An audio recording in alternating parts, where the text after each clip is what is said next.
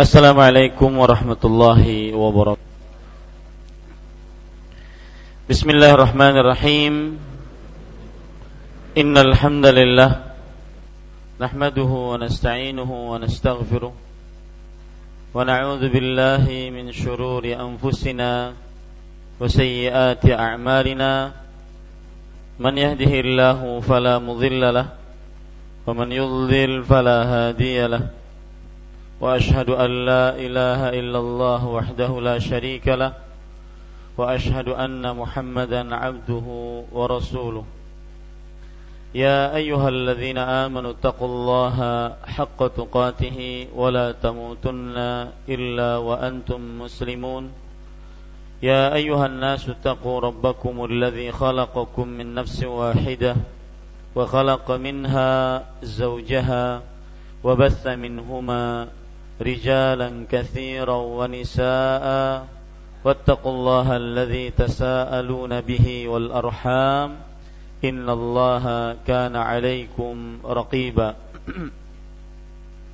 يا أيها الذين آمنوا اتقوا الله وقولوا قولا سديدا يصلح لكم أعمالكم ويغفر لكم ذنوبكم ومن يطع الله ورسوله فقد فاز فوزا عظيما. أما بعد فإن أصدق الحديث كتاب الله وأحسن الهدي هدي محمد صلى الله عليه وعلى آله وسلم وشر الأمور محدثاتها وكل محدثة بدعة وكل بدعة ضلالة وكل ضلالة في النار.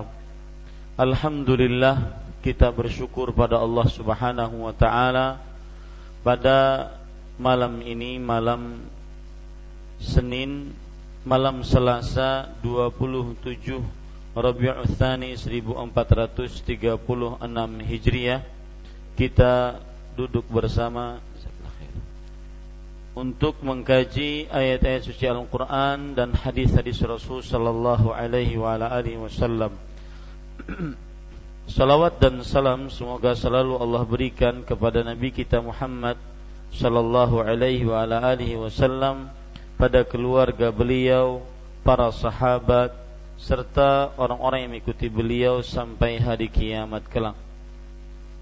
Dengan nama-nama Allah yang husna dan sifat-sifat yang mulia, saya berdoa, Allahumma inna na'udzubika min ilmin la yanfa' ومن قلب لا يخشع ومن نفس لا تشبع ومن دعوة لا يستجاب لها Wahai Allah kami mohon perlindungan denganmu dari ilmu yang tidak bermanfaat dari hati yang tidak khusyuk dari jiwa yang tidak pernah puas dan dari doa yang tidak dikabulkan Amin ya rabbal alamin. Bapak Ibu saudara-saudari yang dimuliakan oleh Allah Subhanahu wa taala karena sangat mendesaknya hukum membicarakan hukum menggabung sholat maka di awal pertemuan ini saya akan sedikit membicarakan hukum-hukum yang berkaitan dengan menjamak antara dua solat disebabkan karena hujan atau yang semisalnya. Tetapi sebelum itu saya pun ingin memberikan mukaddimah yaitu kalau kita perhatikan tadi doa Rasul sallallahu alaihi wasallam Allahumma inni a'udzubika min ilmin la yanfa' Wahai Allah, aku berlindung denganmu dari ilmu yang tidak bermanfaat. Dan sungguh sangat tercela sekali apabila orang sudah berilmu kemudian tidak mengamalkannya. Itulah tanda ilmu yang tidak bermanfaat. Dan tidak mengamalkan ilmu ini lah yang dimintai oleh Rasulullah sallallahu alaihi wasallam perlindungan dari Allah. Dan ini penyakitnya orang-orang yang ahli ilmu.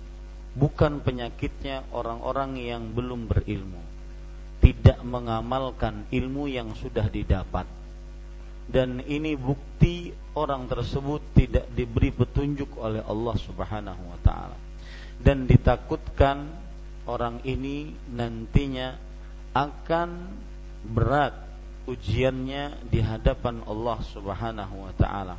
Karena dalam hadis riwayat Tirmizi dari Abu Barzah Al-Aslami radhiyallahu an Rasul sallallahu alaihi wasallam bersabda tazulu qadama 'abdin yawmal qiyamah hatta yus'ala an il an umrihi fi afna. Tidak akan bergeser kedua telapak kaki seorang hamba pada hari kiamat sampai ditanya tentang umurnya dia habiskan untuk apa. Maka persiapkanlah jawaban untuk pertanyaan itu. Yang kedua wa an ilmihi fa'al. Tentang ilmunya dia amalkan untuk apa? Ilmu tentang tata cara sholat yang benar dia harus mengamalkannya. Bagaimana cara sholat yang benar? Ilmu tentang hukum waris maka dia harus mengamalkan bagaimana mempraktekkan hukum waris jika ada keluarga yang meninggal. Ilmu tentang menjauhi fitnah-fitnah, ujian-ujian dunia seperti wanita, tahta dan harta. Maka dia harus karena nanti kalau seorang berdoa Allahumma inni a'udzubika min ilmin la yanfa' Ya Allah, aku berlindung dari ilmu yang tidak bermanfaat. Tapi ternyata kehidupannya sehari-hari tidak mendukung itu. Dan ini kebanyakan manusia. Minta ampunan dari Allah, ya Allah, Allah maghfirli. Ya Allah, ampuni aku. Tapi perkataannya, perbuatannya tidak menunjukkan dia minta ampun. Fa'anna yustajabu lidzalik. Maka bagaimana dia dikabulkan doanya akan hal itu? antara perbuatan dengan kelak dengan ilmu yang dia dapati tidak sinkron. Dan ini termasuk daripada hal yang mendatangkan laknat Allah Subhanahu wa taala. Bahkan para ulama sampai menulis kitab Iqtidaul Ilmi Al-Amal. Artinya konsekuensi berilmu adalah mengamalkan. Misalkan lagi kita mengetahui tentang sholat malam, kemudian kita tidak sholat malam, maka ini termasuk daripada ilmu yang tidak bermanfaat. Kita tahu keutamaan bersedekah, kemudian kita tidak bersedekah, ini tidak bermanfaat. Kita tahu bahayanya hutang, kemudian kita masih meremehkan hutang. Ini ilmu yang tidak bermanfaat kita tahu fitnahnya wanita. Tapi masih kita berputar dengan fitnah wanita tersebut. Ini ilmu tidak bermanfaat. Maka hati-hati. Dan para ikhwah yang dirahmati oleh Allah Subhanahu wa taala biasanya ilmu yang tidak bermanfaat dihasilkan dari hati yang tidak ikhlas. Dari mana kita ambil itu? hadis riwayat Bukhari yaitu Rasul sallallahu alaihi wa ala alihi wasallam menjelaskan awwalu man tus'aru bihin nar yaumal qiyamah yang pertama kali akan dihisap dan dipanggang di dalam api neraka pada hari kiamat adalah tiga orang yang mengamalkan amalan paling utama. Tidak ada amalan paling utama di dalam Islam kecuali tiga ini. Yang pertama menuntut ilmu. Tetapi bukan karena ingin beramal dan ingin mengamal memberikan dakwah kepada orang lain. Tetapi ingin dikatakan alim ingin dikatakan qari ahli baca Al-Qur'an ahli ilmu kalau orang di belakangnya membaca Al-Qur'an eh, orang yang di belakangnya akan menangis, akan terseduh-seduh, akan terenyuh. Ya, agar dikatakan alim. Lihat, menuntut ilmu di sini padahal Imam Syafi'i rahimahullah taala mengatakan, "Laisa syai'un afdala ba'da al-fariidati min talabil ilm." Tidak ada sesuatu yang lebih utama setelah mengerjakan amalan wajib dibandingkan menuntut ilmu. Tetapi ketika dia tidak ikhlas dan nanti berpengaruh kepada amal, ya, karena ilmunya yang dituntut tidak ikhlas, tidak murni hanya karena Allah, maka tidak diamalkan karena tidak ada yang nonton dia.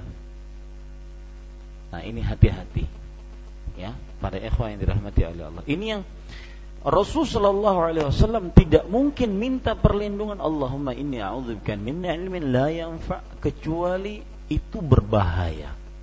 Sebagaimana beliau tidak minta perlindungan dari banyaknya hutang kecuali itu berbahaya.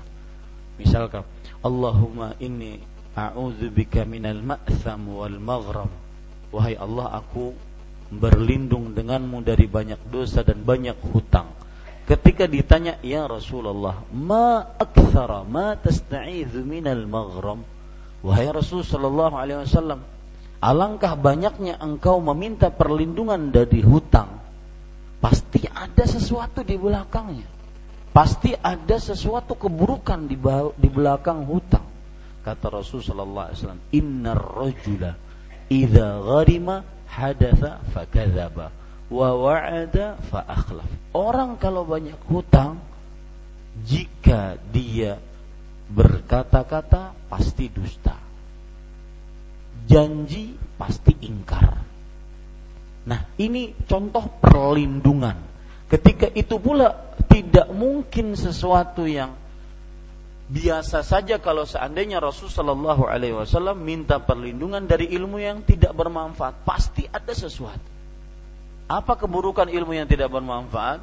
Akan mencontoh kaum Yahudi dan Nasrani.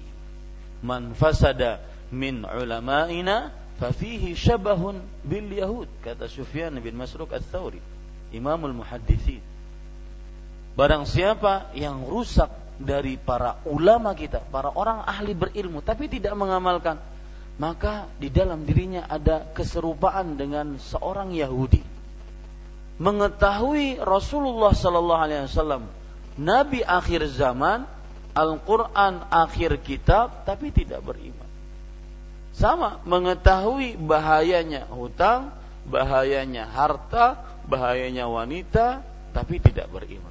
Wajibnya sholat lima waktu, wajibnya berjamaah, wajibnya menjaga lisan, tapi tidak diamalkan. Sama itu. Maka hati-hati. Ya. Doa ini sangat luar biasa. Allahumma inni a'udzubika min ilmin la yanfa wa min qalbin la yakhsha. Ilmu yang tidak bermanfaat akan memberikan hati yang tidak khusyuk. Tidak pernah khusyuk dan ketenangan hati itu puncak kenikmatan, puncak nikmat yang Allah Subhanahu wa taala berikan. Saya kemarin ketika safar ada orang cerita. Orang kaya raya. Melimpah ruah hartanya. Apa yang dia inginkan dia bisa capai. Apa yang ingin dia makan minum dia mak dia bisa makan minum. Ke mana saja dia ingin pergi dia bisa pergi ke mana saja. Tapi gara-gara hatinya tidak tenang, maka semuanya itu seakan sirna.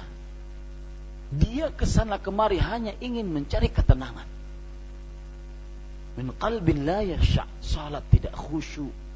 Seperti ada ham, ada resah, gelisah yang menghampiri dia setiap kali dia mendekat kepada Allah Subhanahu wa taala.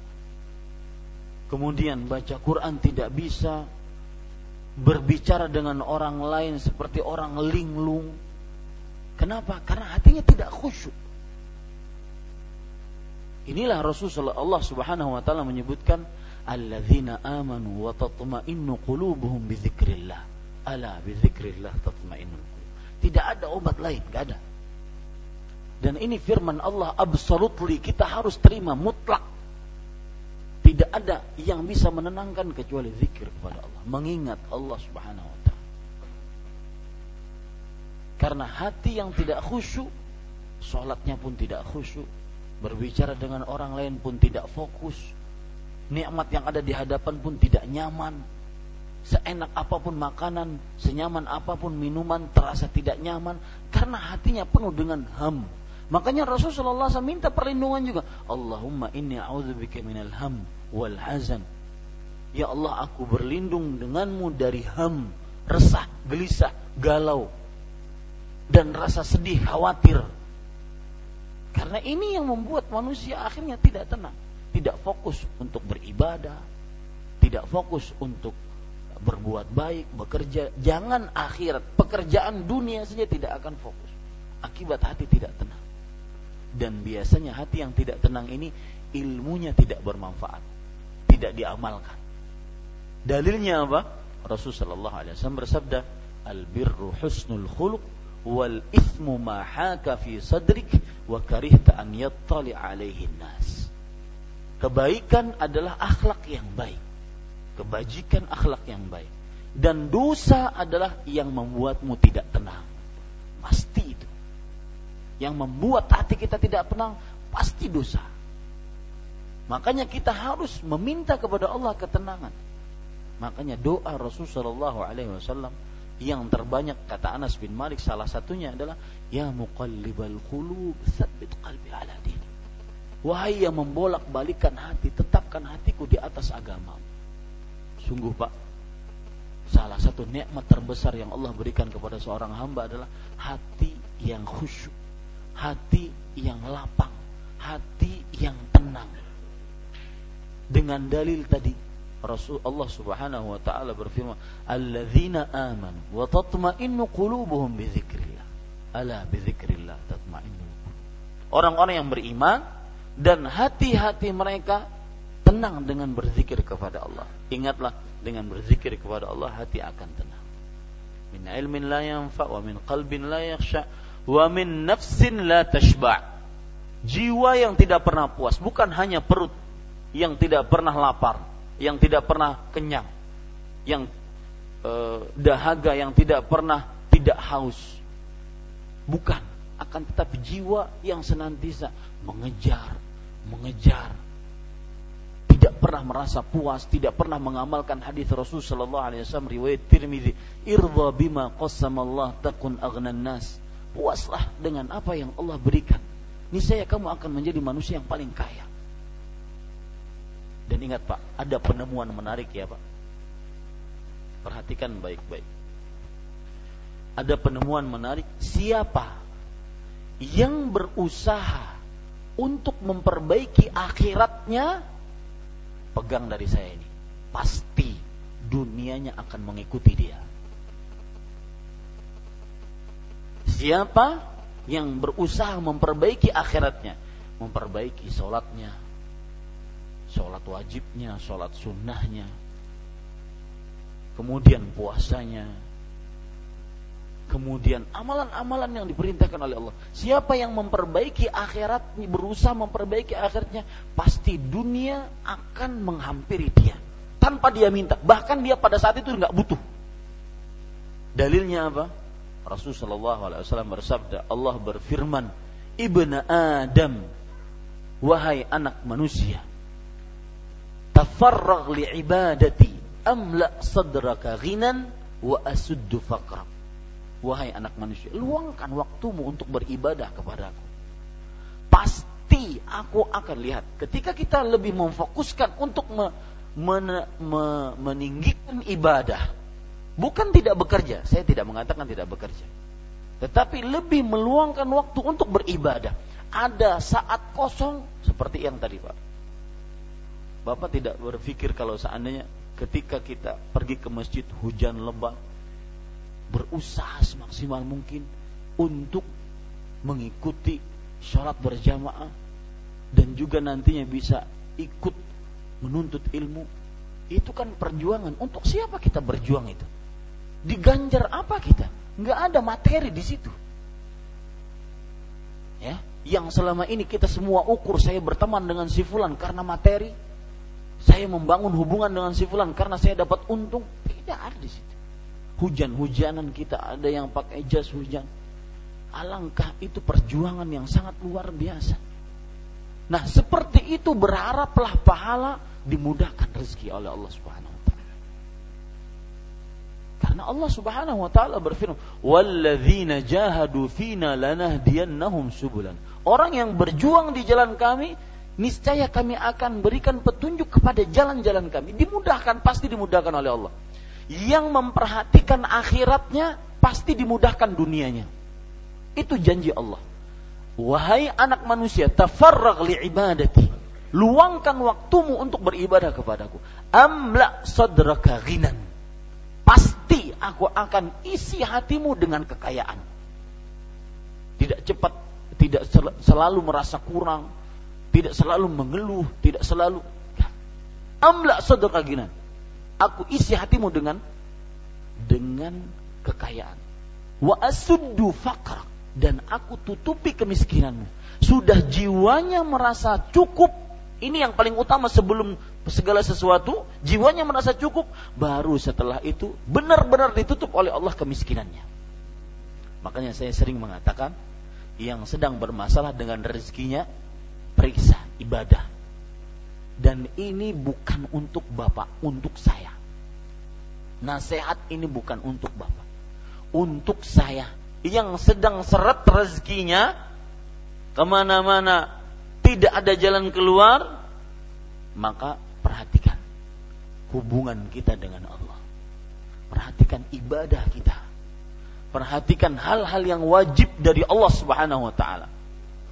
Ini pula rahasia Rasul sallallahu alaihi Allah Subhanahu wa taala berfirman dalam surat Al-Ankabut kalau tidak salah ayat ke-17 silahkan dicek nanti kalau salah saya beritahu saya Allah berfirman, "Fabtaghu 'indallahi rizqa wa'budu."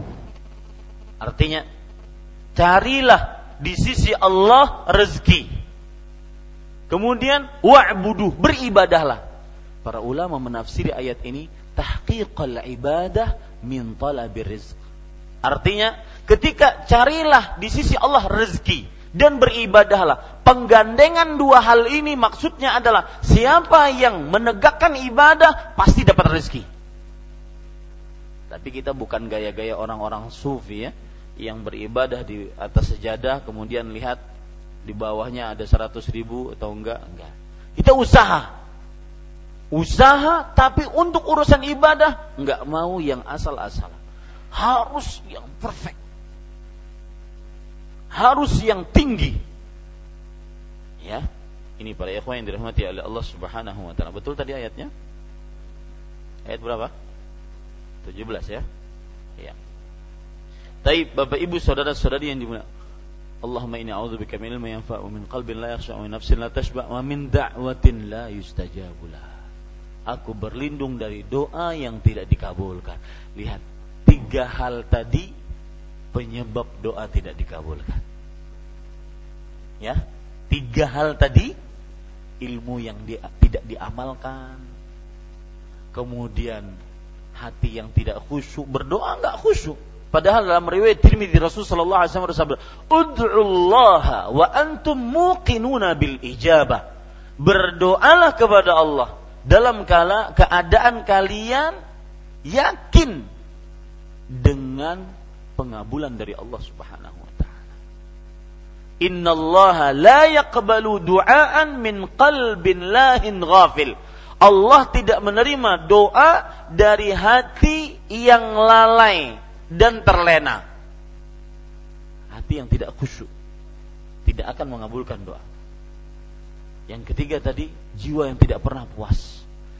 Kalau lagi berdoa sering bilang kepada ya Allah saya sudah berdoa mana pengabulannya ini jiwa yang gak pernah puas ya ini yang disebutkan oleh Rasul Sallallahu Alaihi Wasallam yustajabu li ahadikum malam ya'jal akan diterima doa salah seorang di antara kalian selama dia tidak tergesa-gesa. Para sahabat bertanya, "Kaifa ya'jiluhu ya Rasulullah?"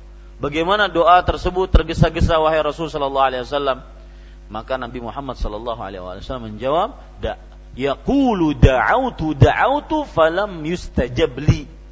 Aku telah berdoa, aku telah berdoa sering, tapi kok mana pengabulannya? Ini yang disebut dengan hati yang tidak pernah puas. jiwa yang tidak pernah tidak akan pernah mengabulkan doa. Maka hal itu bergabung, ya. Maka perhatikan baik-baik Bapak Ibu saudara-saudari poin tersebut.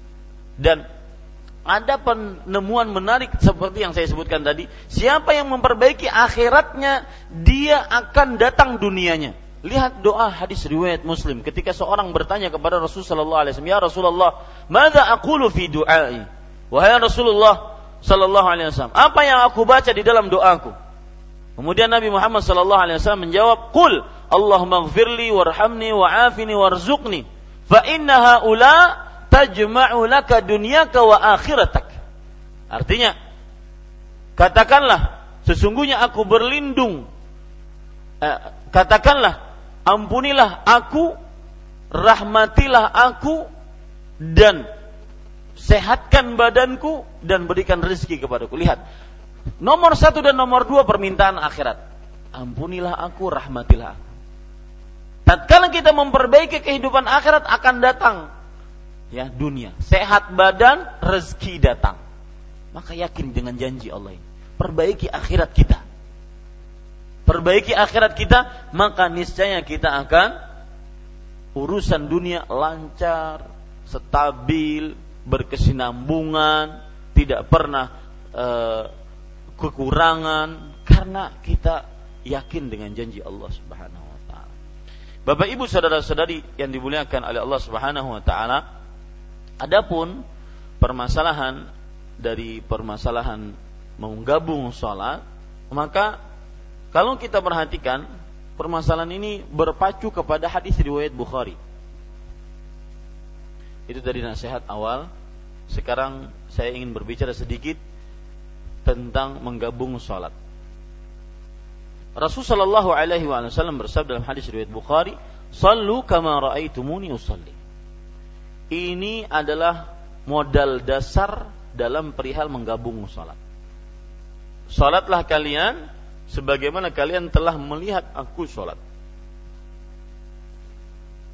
Dan setelah itu kita pahami, maka di sana ada hadis Rasul Shallallahu Alaihi Wasallam riwayat Abdullah bin Abbas dari riwayat Muslim bahwa jama'an Nabi Shallallahu Alaihi Wasallam bainal isya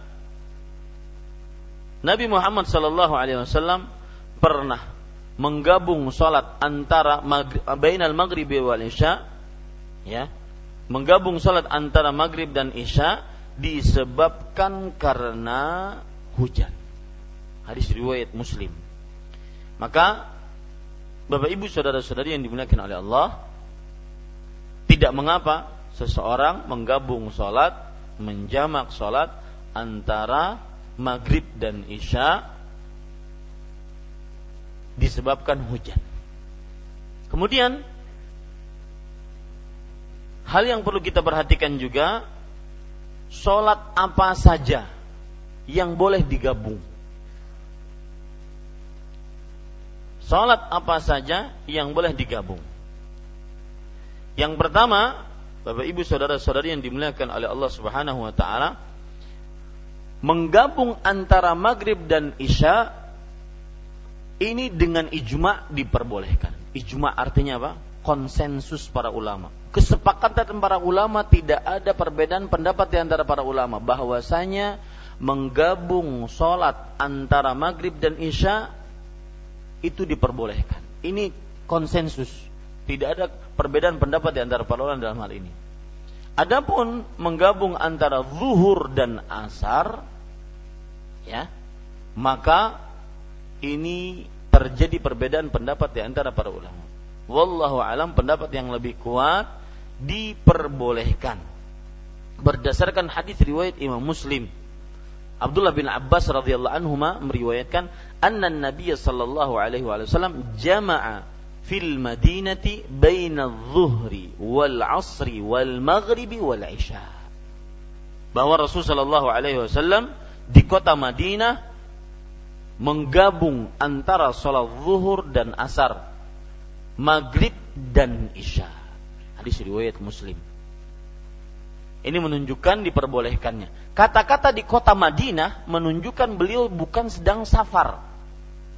Sehingga nanti ada orang yang bertanya, mungkin itu sedang safar Ustaz. Tidak.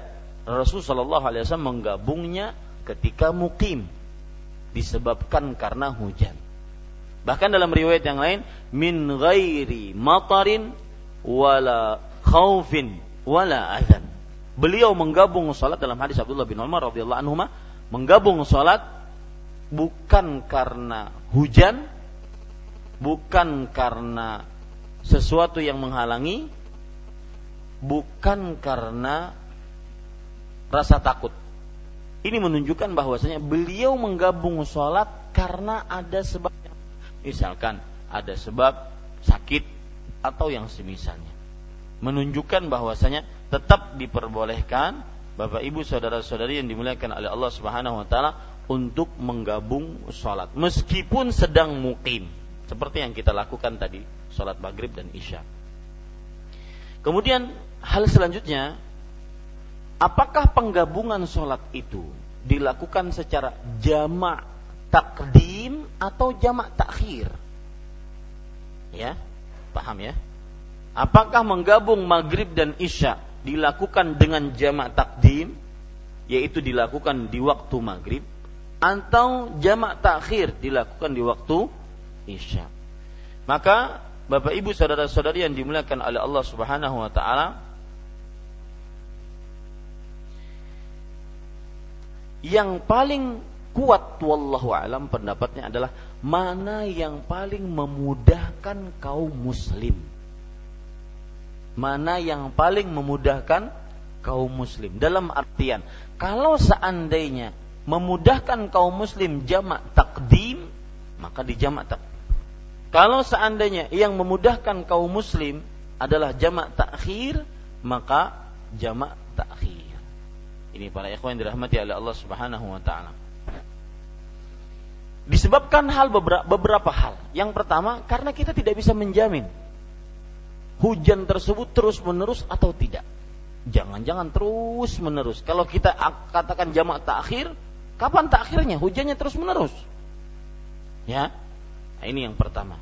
Kemudian juga Bapak Ibu saudara-saudari yang dimuliakan oleh Allah Subhanahu wa taala bahwa Rasul Shallallahu alaihi wasallam pernah mengerjakan dua-duanya. Baik di jamak takdim ataupun di jamak takhir. Kemudian Bapak Ibu saudara-saudari yang dimuliakan oleh Allah Subhanahu wa taala permasalahan selanjutnya yang berkaitan dengan sholat jamak ini. Hujan yang bagaimana yang memperbolehkan kita mengambil keringanan menjamak sholat? Apakah cuma rintik-rintik? Ya, Hujan jar. Mana bahaya rintik dijamak. ya. Nah, ini apakah hujan yang bagaimana? Maka Bapak Ibu saudara-saudari yang dimuliakan oleh Allah, perhatikan. Ar-rukhsatu la tuqalu rukhsatan illa idza wujid illa idza wujidatil masyaqqah. Rukhsah keringanan tidak dikatakan sebagai sebuah keringanan kecuali ketika ada kesulitan. Maka berkaitan dengan hujan, memang tidak diceritakan hujannya bagaimana di zaman Rasul Shallallahu Alaihi Wasallam, tetapi beliau me menjamak sholat karena hujan, betul. Tapi hujannya bagaimana? Apakah sederas tadi ataukah tidak? Ya, maka jawabannya kembali kepada illat sebab kita menjamak sholat karena ada hujan yang sulit. Betul? Karena ada kesulitan. Maka pada saat itu yang dimaksud dengan hujan yang diperbolehkan dengannya kita menjamak sholat adalah hujan yang menyulitkan. Untuk mengulang-ulang pergi ke masjid.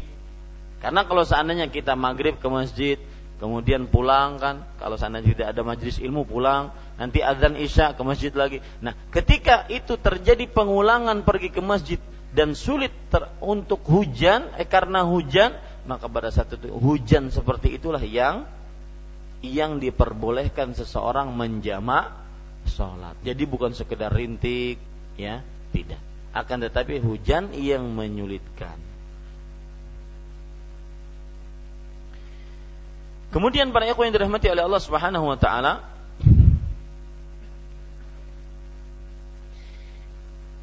Permasalahan selanjutnya, apakah disyaratkan bagi yang ingin menjamak sholat ini secara umum baik karena hujan atau karena safar atau karena kesulitan karena ada sesuatu yang menyulitkan dia ya menjamak sholat. Dan ingat pak masalah menjamak sholat itu tidak ada kaitannya dengan safar. Ya. Yang ada kaitannya atau sangat identik dengan safar adalah sholat kosor, meng, memendekkan sholat. Adapun menjamak sholat, menggabung sholat itu tidak ada kaitannya dengan dengan so, uh, safar, dengan safar. Dalam artian orang boleh menjamak sholat meskipun dia mukim, tetapi menjamak sholat erat kaitannya atau sangat identik dengan keperluan. Perlu atau tidak dia menjamak sholat. Ya, ini perlu diperhatikan. Dan tidak mesti digabung. Orang mengkosor boleh saja tanpa jamak, boleh dengan jamak.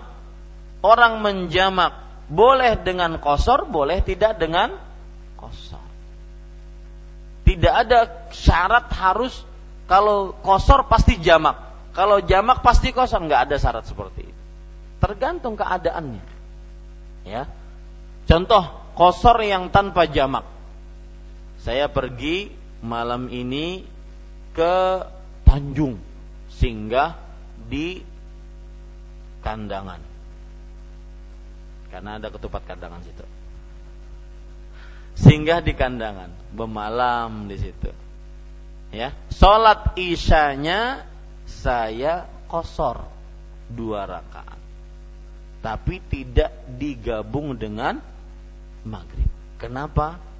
Karena saya bisa mengerjakan pada waktunya. Tidak perlu untuk dijamak. Karena saya bisa mengerjakan pada waktunya. Apakah boleh dijamak? Silahkan kalau dianggap dianggap apa? Perlu. Ya seperti itu. Ini para ikhwan yang dirahmati. Jadi tidak ada ke konsekuensi ataupun kewajiban ketergantungan siapa yang jamak harus kosor siapa yang kosor harus jamak. Tidak ada ketergantungan seperti itu.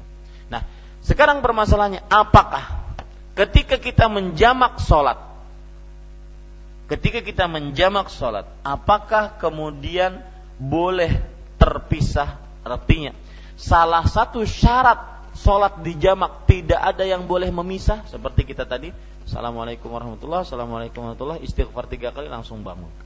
Apakah harus seperti itu ataukah boleh ada fasil ada pembatas antara satu sholat dengan sholat?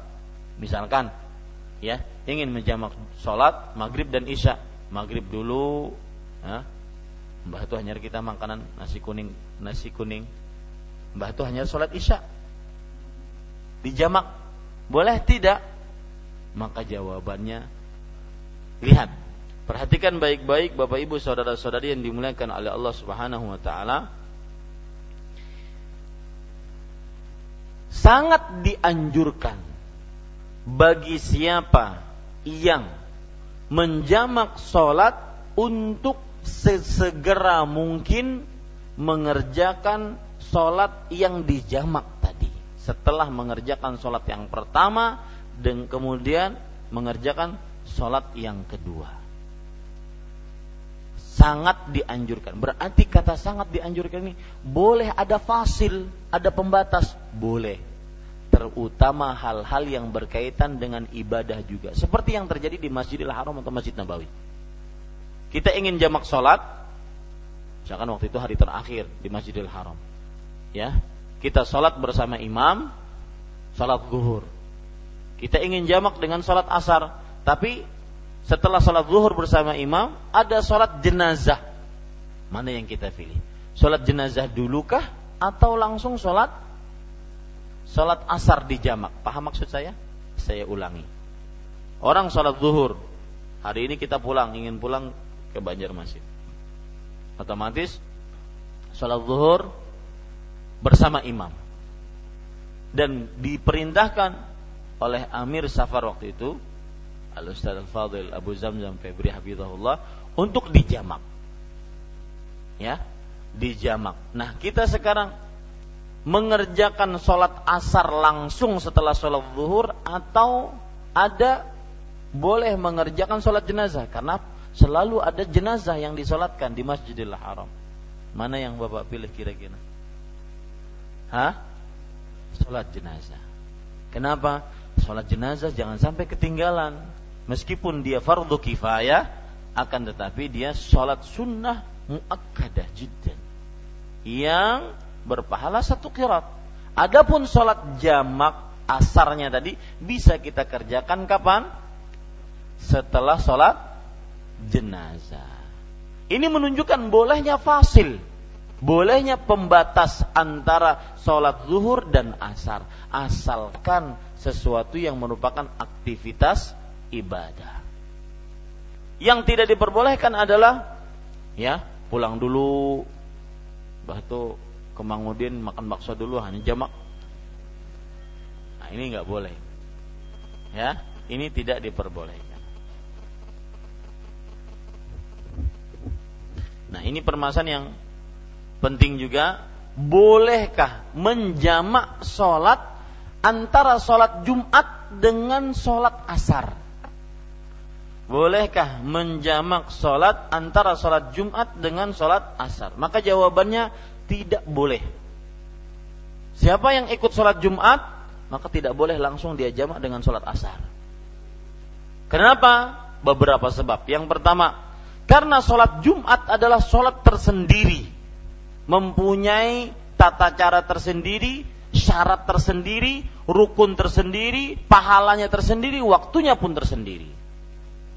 Artinya meskipun dia dikerjakan di waktu zuhur, dia bukan gantian zuhur, tapi dia sholat Jumat. Dan sholat Jumat pada waktu uh, orang yang mengerjakan sholat zuhur di waktu Jumat tidak sah zuhurnya karena yang ada di hari Jumat siang adalah sholat apa? Jumat terutama bagi yang muslim balik berakal mukim. Ya, bukan yang safar yang safar ya silahkan dia sholat zuhur. Paham dipahami ini? Jadi sebab yang pertama, kenapa tidak boleh menggabung sholat Jumat dengan sholat asar? Karena sholat Jumat berdiri sendiri. Yang kedua, para ikhwan yang dirahmati oleh Allah Subhanahu Wa Taala, yang terdapat dalam hadis-hadis sahih riwayat Muslim adalah hanya penggabungan sholat zuhur dan asar, bukan sholat Jumat dan asar. Yang terdapat dalam hadis hadis sahih tentang penggabungan sholat hanya sholat zuhur dan asar, bukan sholat Jumat dan asar. Kalau seandainya memang sholat Jumat diperbolehkan untuk digabung dengan asar, niscaya akan diberitahukan oleh siapa? Rasulullah Sallallahu Alaihi wa ala alihi Wasallam. Ini sebab yang kedua. Ya, pada ikhwan yang dirahmati oleh Allah Subhanahu Wa Taala. Dan sebab yang ketiga, di dalam sejarah Rasul Sallallahu Alaihi Wasallam sering sekali beliau mendapati hari Jumat dalam keadaan safar, tapi tidak ada riwayat beliau menggabungnya dengan asar. Saya ulangi. Dalam sejarah hidup Rasulullah Sallallahu Alaihi Wasallam, beliau sering sekali mendapati sholat Jumat di waktu safar, tetapi beliau tidak menggabungnya dengan asar. Ini para ikhwan yang dirahmati oleh Allah Subhanahu wa taala.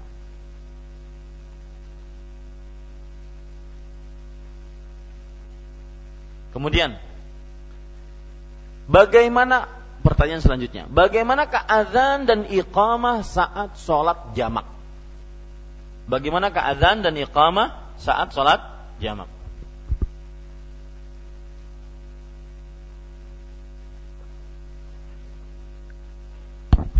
Jumhur ulama berpendapat dan ini saya lebih condong kepadanya bahwa Sholat jamak dilakukan dengan cara satu kali azan dan iqamah setiap kali ingin sholat. Satu kali azan dan iqamah setiap kali ingin sholat. Mereka berdalil dengan pekerjaan Rasul Shallallahu Alaihi Wasallam tatkala hari Arafah. Rasulullah Shallallahu Alaihi Wasallam di hari Arafah beliau sholat zuhur dan asar biadanin wahidin wa iqamatain dengan satu kali azan dan dua iqamah. Iqamah pertama untuk zuhur, iqamah kedua untuk asar. Ya, ini para ikhwah yang dirahmati oleh Allah Subhanahu wa taala. Jadi begitu cara azan dan iqamah. Khusus untuk salat yang eh afan, khusus untuk menjamak salat tatkala hujan maka azannya ada tambahan.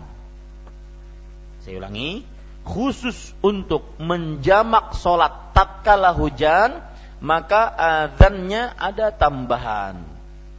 Ya yaitu tambahannya sallu fi rihalikum. Salatlah kalian di rumah-rumah kalian.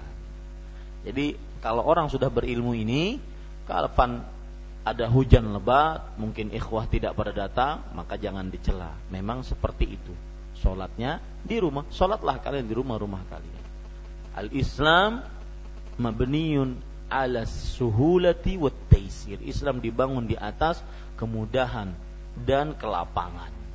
Bukan di atas terlalu sikap terlalu berlebih-lebihan.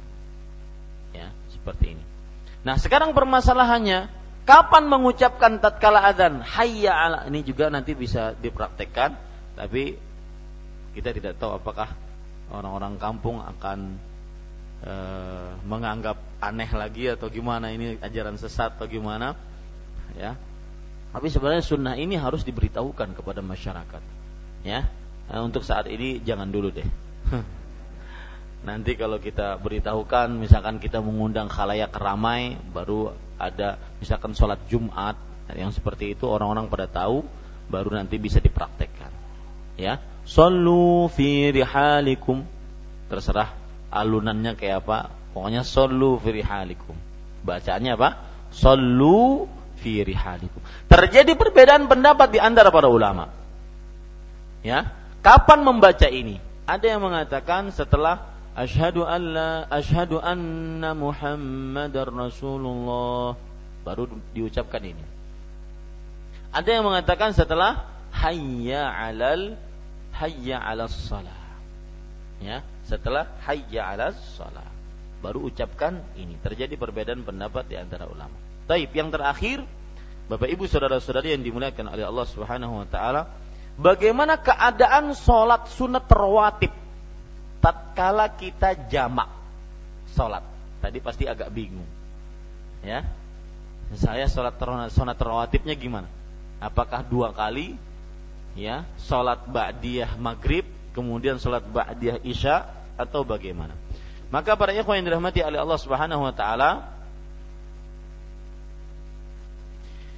Perhatikan baik-baik karena kita katakan tadi bahwa boleh menjamak sholat dan di antara sholat jamak tersebut ada fasil diperbolehkan, ada pembatas diperbolehkan dan itu bagian dari sholat ataupun itu adalah perkara-perkara ibadah diperbolehkan tidak mesti harus langsung seperti kita tadi maka boleh saja kalau kita pas jamak tadi ya kita sebenarnya sholat ba'diyah dulu.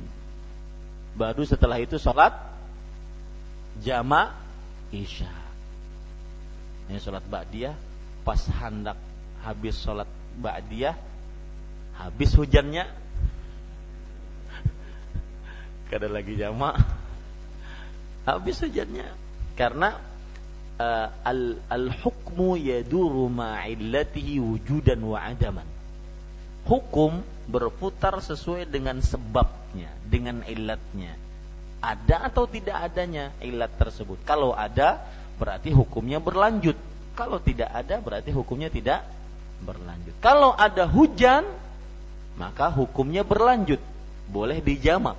Kalau tidak ada hujan, maka tidak boleh dijamak. Seperti itu. Jadi kalau imam tadi misalkan Akhi Farhan hafizahullah taala bahwa beliau setelah sholat maghrib beliau membiarkan para jamaah untuk ba'diyah. Maka pada saat itu ba'diyah dulu. Tapi kalau imamnya langsung bangun seperti tadi, maka bagaimana? Bapak Ibu saudara-saudari yang dimuliakan oleh Allah Subhanahu wa taala,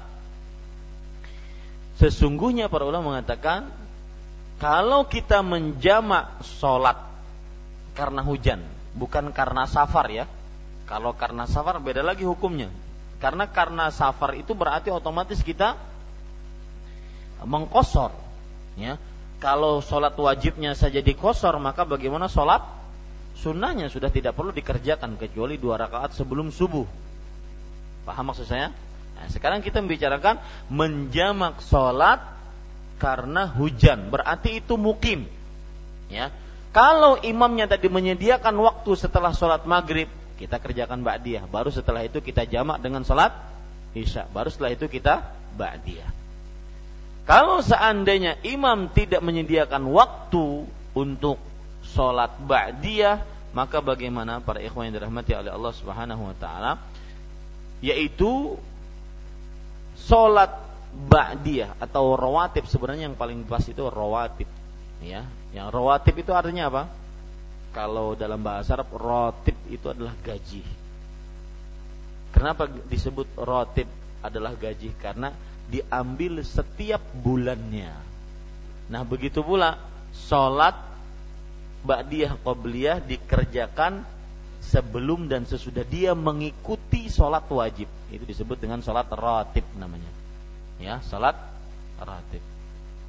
Makanya ada di dalam bacaan-bacaan yang belum ada contohnya dari Rasulullah SAW seperti misalkan ratib rotib apa gitu, rotib apa gitu. Itu belum ada contohnya. Karena dikerjakan pada waktu-waktu tertentu yang belum ditentukan oleh Rasul Shallallahu Alaihi Wasallam.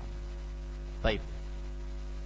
Kalau seandainya imam tidak menyediakan waktu langsung komat sholat isya digabung, maka kita kerjakan sulat sholat rotib ba'diyah maghrib setelah sholat isya Kemudian baru setelah itu kita kerjakan lagi sulat salat sunnat ratib ba'diyah isya dua rakaat. Yang belum nanti bisa ya.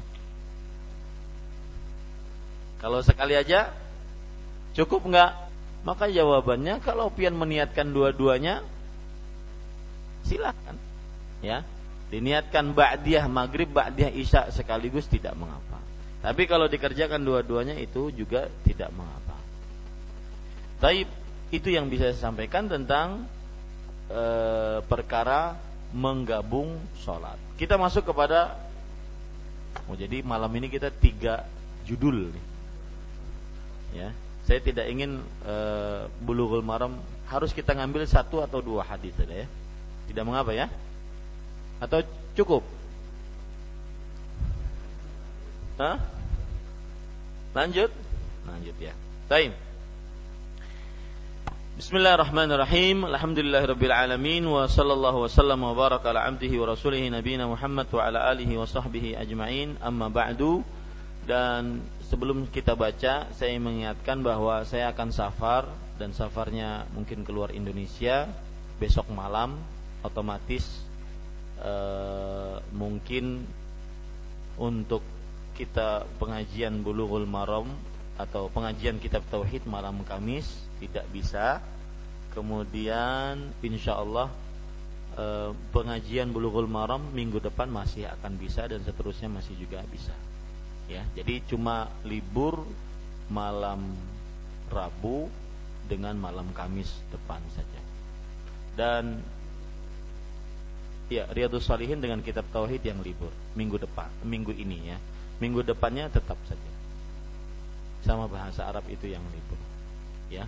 Kemudian juga kita bergembira Al Ustaz Al Fadil eh, saudara yang saya cintai, sangat cintai karena Allah Subhanahu wa taala, Ustaz kita Ustaz Khairullah sudah eh, di masjid ini dan saya secara khusus pribadi meminta beliau untuk mengisi di malam Jumat tetap entah nanti dicari jamaah yang memerlukan apa ilmu dari beliau dan saya berharap ilmu akidah karena beliau uh, sering membicarakan tentang akidah dan luar biasa. Kemudian juga pagi insya Allah nanti akan di uh, berkoordinasi dengan tim dakwah uh, Masjid Imam Syafi'i kapan waktunya yang akan diatur insya Allah taala. Dan kita bersyukur kepada Allah itu nikmat Allah Subhanahu wa taala. Orang-orang saleh mendekat kepada kita dan memberikan ilmunya. Mudah-mudahan kita tetap istiqamah di jalan Allah Subhanahu wa taala. Kemudian juga ahlan wa sahlan kepada penghuni baru di komplek Masjid Imam Syafi'i ini Kak Haji Majid Ahmad Fauzi. Mudah-mudahan beliau betah di masjid ini dan mudah-mudahan keberadaan beliau sekeluarga juga diberkahi oleh Allah Subhanahu wa taala. Taib kita masuk kepada hadis yang ke 80 84 80 ya 84 betul? Ya 83 sudah selesai 84 وعن عائشة رضي الله عنها قالت كان رسول الله صلى الله عليه وسلم يذكر الله على كل أحيانه رواه مسلم وعلقه البخاري dari Aisyah radhiyallahu anha ia berkata Rasulullah sallallahu alaihi wasallam menyebut nama Allah berzikir di setiap waktunya diriwayatkan oleh Imam Muslim dan Al-Bukhari menyebutkannya tanpa sanad. Poin pertama dari hadis ini adalah seperti biasa biografi sahabat yang meriwayatkan hadis ini. Beliau adalah Aisyah Aisyah bintu Abi Bakar As-Siddiq radhiyallahu anhuma. Ummul mukminin, ibunya orang beriman. At-Tahirah, al-mubarra'ah min fawqi sab'i samawat wanita yang suci, wanita yang dilepaskan oleh Allah Subhanahu wa taala dari segala macam tuduhan dan pelepasan Allah Subhanahu wa taala untuk Aisyah dari segala macam tuduhan itu turun ayat untuknya. Jadi siapa yang masih menuduh Aisyah radhiyallahu anha radhiyallahu anha maka berarti sebenarnya dia sudah mencela Al-Quran. Bahkan cenderung dia sadar atau dia tidak sadari, dia menolak Al-Quran. Makanya yang mencela Aisyah keluar dari Islam. Ya, yang mencela Aisyah radhiyallahu anha keluar dari Islam dengan beberapa sebab. Mencela istri Rasulullah, mencela Al-Quran, dan juga menolak Al-Quran. Karena Al-Quran firman Allah telah mem, me, memberitahukan tentang bahwa Aisyah radhiyallahu anha mubarra'ah. Beliau terlepas dari segala macam tuduhan keji. Dan ada perkara menarik, Pak. Saya tadi sore baru baca-baca sesuatu. Ada seorang berkata, seorang imam ditanya, "Ya imam, inna fulanan rajulun 'abid, walakinnahu yaghdab." Wahai imam, si fulan ini ahli ibadah, tapi sukanya ngibah orang. Ahli ibadah, tapi sukanya ngibah orang, gunjing orang. Ini bagaimana? Jawaban yang sangat luar biasa dari seorang alim tersebut. La'allahu mungkin saja dengan amalnya tersebut dia ketika menghibah berarti dia beramal untuk orang lain. Ya, dia beramal untuk orang lain. Saya belum pas kalau seandainya saya tidak bacakan apa yang saya baca tadi di hadapan Bapak Ibu saudara-saudari sekalian. Ada perkataan yang tadi menarik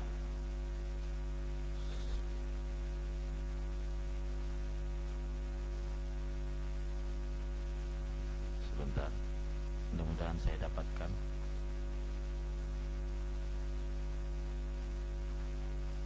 Nah ini dia Su'ila ahadul ulama anil mar'i kathirut ta'at lakinnahu yaghdab. Ini muskilah, ini problem habis-habisan orang ahli ibadah. Ahli ibadah bisa jaga mata, jaga telinga, jaga kemaluan, jaga tangan, jaga kaki, tapi nggak bisa jaga lisan. Ini muskilah benar. Seorang ulama ditanya tentang seseorang yang banyak ketaatan, tapi ahli ghibah. Jadi ahli ghibah. Kemudian faqala la'allallah sakharahu liya'mala li. Mungkin Allah menjadikan dia agar beramal untuk orang lain. Ya. Dan ini salah satu bentuk Allah sebab Allah mengangkat derajat seseorang tanpa dia ketahui. Orang ini ingin diangkat derajatnya oleh Allah Subhanahu wa taala, tapi diribah dengan cara mana? Bagaimana? Yang ahli ibadah, ahli ribah menyetorkan pahalanya ke sini. Paham ya? La'allahu la'allallah sakharahu liya'mala li. Mungkin Allah menjadikan dia beramal untuk pahalanya untuk orang lain. Maka hati-hati para ikhwas sekalian dan itu yang terjadi kepada kaum munafik. Kemarin saya uh, mengisi kajian dengan judul hasad si sumber penyakit. Subhanallah Bapak Ibu Saudara-saudari, kalau kita perhatikan cerita Abdullah bin Ubay bin Salul, kenapa dia jadi menjadi seorang munafik? Salah satu sebabnya adalah hasad. Abu Jahal kenapa menjadi tidak beriman kepada Rasulullah SAW? Munafik, uh, apa? Uh, hasad. Lihat ya, cerita Abdullah bin Ubay bin Salul. Di Mekah, Nabi Muhammad SAW 13 tahun di Mekah menjadi Nabi dan Rasul itu nggak ada kemunafikan nggak ada. Yang ada cuma Islam dan kekufuran. Islam kafir, nggak ada munafik. Kapan ada munafik? Tatkala Nabi Muhammad SAW menang perang Badar. Menang apa? Perang Badar. Nah, pada saat itulah orang-orang kafir yang ada di kota Madinah mulai membuat strategi. Kita kalau kafir di sini mati konyol kita nih. Akhirnya mereka berpura-pura jadi orang munafik. Ceritanya bagaimana Abdullah bin Ubay bin Salul sampai tidak mau beriman kepada Rasulullah SAW. Sampai dia munafik. Dialah penyebab. Satu, ketika perang Uhud, sepertiga pasukan pulang. Gara-gara itu, gara-gara hasad ini. Nanti hasadnya apa saya akan sebutkan. Dia penyebabnya. Coba bayangkan Pak, kita sudah berjejer, ngangkat senjata, ngadang musuh, kemudian di samping, eh aku bulik dulu lah, sumat ya. Maka apa kita nih? Ya. Aku bulik ikam aja bertarung sana. Bagaimana itu? Ya membuat orang down. Dia yang menuduh Aisyah.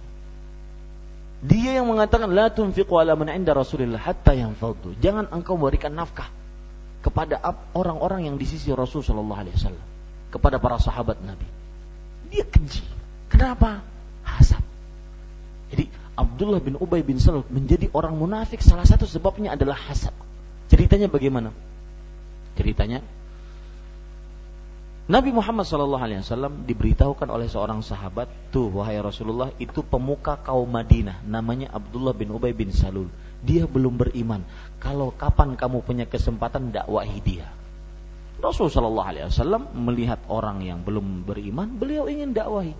Beliau naik keledai, kemudian beliau tambatkan, kemudian beliau mendakwahi Abdullah bin Ubay bin Salul. Ketika baru sampai Abdullah bin Ubay bin Salul dengan ujung dari surbannya menutup hidungnya, la tughabbiru alaina, la tughabbiru alaina. Wahai fulan menunjuk kepada Rasul sallallahu. Jangan bikin debu di sini, jangan bikin debu di sini. Kemudian Rasulullah SAW memulai mengucap uh, mendakwahi mereka, ayo masuklah dalam agama Islam. Qulu la ilaha illallah. Kemudian beliau bercerita tentang ayat Al-Qur'an, hadis Rasulullah SAW. Orang ini Abdullah bin Ubay bin Salul ini masih kafir ini, belum munafik.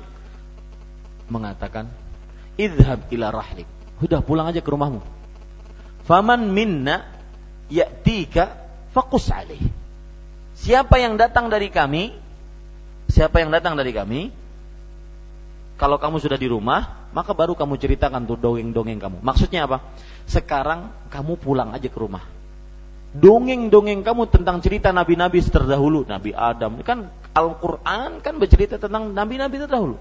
Dongeng-dongeng kamu itu nanti kamu simpan di rumah. Kapan salah seorang dari kami yang mau beriman, silahkan kamu ceritakan. Kalau di sini jangan deh. Itu maksudnya. Paham? Ya. Kalau di sini jangan cerita dongeng-dongeng itu.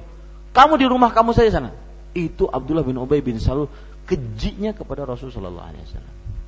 Kemudian Rasulullah SAW berlalu dan masuk ke rumah Abu Talha yang sedang sakit. Abu Talha sudah sudah masuk dalam agama Islam. Saat bin Ubadah radhiyallahu Sa'ad bin Ubadah waktu itu sakit dan beliau dari kaum Ansor. Mengerti keadaan Madinah. Kaum Ansor kan penduduk kota Madinah. Mengerti keadaan Madinah. Wahai Rasulullah. Kata Rasulullah SAW kepada Sa'ad bin Ubadah, Abu Talha, Ya Sa'ad, ya Abu Talha, ama sami'ta ma Abu Hubab. Wahai Sa'ad bin Ubadah, apakah kamu nggak dengar apa yang dikatakan tuh pemuka pemuka uh, kaum Madinah Abu Abdullah bin Ubay bin Salul seorang dedengkotnya orang munafik maka saat bin Ubadah bercerita tahu nggak kamu wahai Muhammad Sallallahu Alaihi Wasallam apa sebabnya beliau seperti itu sebelum engkau datang berhijrah ke kota Madinah sebentar lagi dia jadi pemuka paling tinggi di kota Madinah pemimpin utama di kota Madinah. Saat kamu datang, semua rencana hancur. Orang-orang mengagungkan engkau. Hasad. Hah? Betul? Itu yang menjadikan orang munafik, hasad. Hasad menjadikan orang tidak pernah puas dengan pemberian Allah. Ada keluarga A, ada keluarga B. Ya, ada keluarga A apa bunyi ini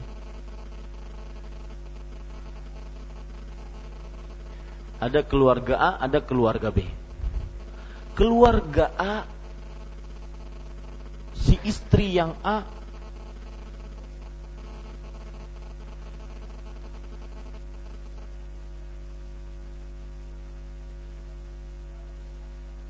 Ya, si istri yang A hasad kepada si istri yang B. Padahal suami A, suami B pekerjaannya sama, penghasilannya sama, jabatannya sama. Kata si istri yang A, Mas, Bang, itu istri yang A emasnya banyak bang ya. Ulun pernah melihat anu acil-acil jualan soto Banjar. Memakai emas dari mulai sini sampai sini pakai sirin berataan. Allahu Akbar jalan hiper emas ini. Dipakai berataan. Sampai meracik soto tuh ngalih. Nah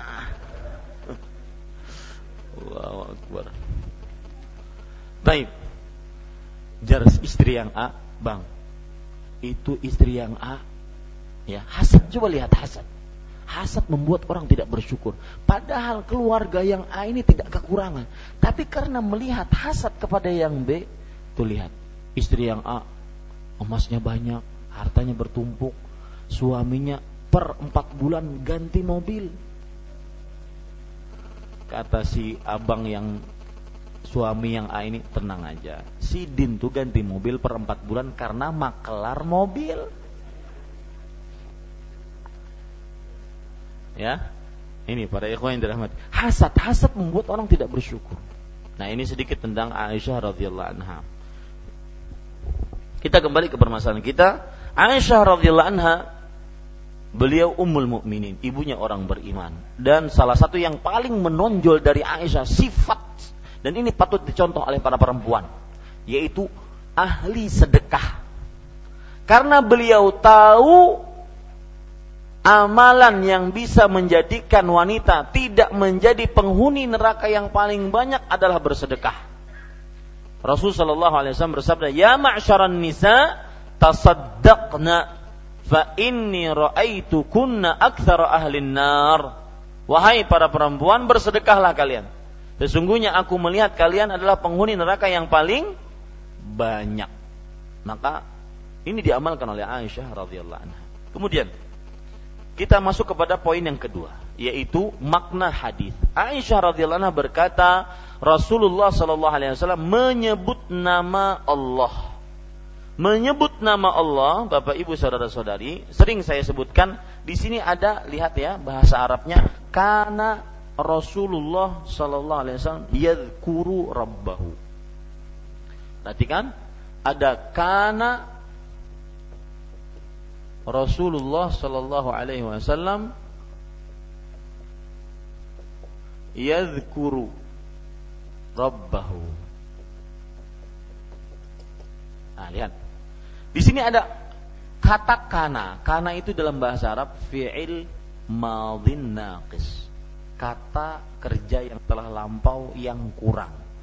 Kurang kita ditanya apa? Yang penting kata kerja yang telah lampau. Pokoknya kalau ada kana, kemudian ada fi'il mudhari, kata kerja langsung, maka menunjukkan kepada tikrar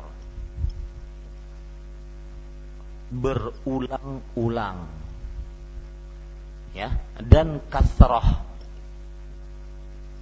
artinya sering atau banyak. Berarti maksudnya adalah Rasulullah SAW sering berzikir kepada Allah. Nah itu dia. Sering berzikir kepada Allah. Ala kulli ahyani ala kulli ahyanihi. Ya ala kulli artinya di setiap waktunya beliau tidak lepas dari zikir kepada Allah. Maka ayo berlomba-lomba mencontoh ini.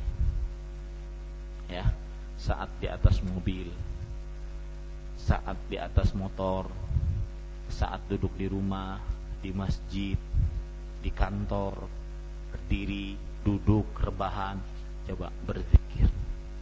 Niscaya hati akan tenang. Dan yang sangat luar biasa lagi, beliau bahkan untuk membaca Al-Quran di setiap keadaan beliau berdiri, duduk, rebahan, mukim, safar bersama istri atau sendirian. Istrinya sedang haid atau suci. Ada hadis dari Aisyah radhiyallahu anha. Kuntu haid wa Rasulullah sallallahu alaihi wasallam yattaki'u fi hijri yaqra'ul Qur'an. Aku sedang dalam keadaan haid, Rasul sallallahu alaihi wasallam beliau berpangkuan, tidur di pangkuanku. Tidur di pangkuan itu sunnah, Pak. Ya, tidur di pangkuanku dalam keadaan sedang membaca Al-Quran. Mau Ustaz sunnah kah? Lawas dah kan menggawi Ustaz eh. Pina gelianan Digawi Ya Ini para ikhwan yang dirahmati oleh Allah Subhanahu wa taala. Jadi perhatikan baik-baik di sini Rasulullah SAW menyebut nama, maka kata-kata menyebut kasih kasih garis uh, kasih catatan kaki. Menyebut di sini artinya sering dan berulang-ulang. Menyebut di sini artinya apa? Sering dan berulang-ulang.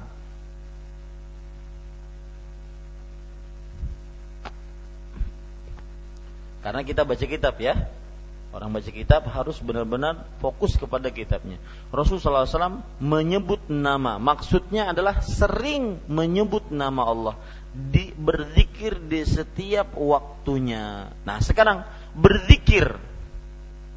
Kasih catatan kaki. Berzikir yang dimaksud adalah bertasbih, bertahmid, bertakbir, atau baca Quran. Ya, berzikir yang dimaksud adalah bertasbih, bertahmid atau baca Quran, bertakbir atau baca Quran. Jadi apa saja yang merupakan zikir. Entah itu subhanallah, alhamdulillah, Allahu akbar, astagfirullah atau baca Quran sekalipun. Itu disebut juga dengan apa? Zikir. Di setiap waktunya. Maksud di setiap waktunya di sini adalah bahwa setiap waktu baik dalam keadaan safar atau mukim suci atau junub berhadas. Nah nanti ada pengecualian-pengecualian. Taib, itu poin yang kedua. Poin yang ketiga derajat hadis ini. Derajat hadis ini disebutkan dalam uh, kitab Bulughul Maram rawahu muslimun wa 'allaqahu bukhari. Diriwayatkan oleh Imam Muslim di dalam kitab sahihnya otomatis hadisnya sahih wa 'allaqahu bukhari dan al-Bukhari menyebutkannya tanpa sanad. Apa maksudnya menyebutkan tanpa sanad? Gini, Pak. Ya, karena kita baca kitab saya harus menjelaskan. Menyebutkan tanpa sanad itu begini.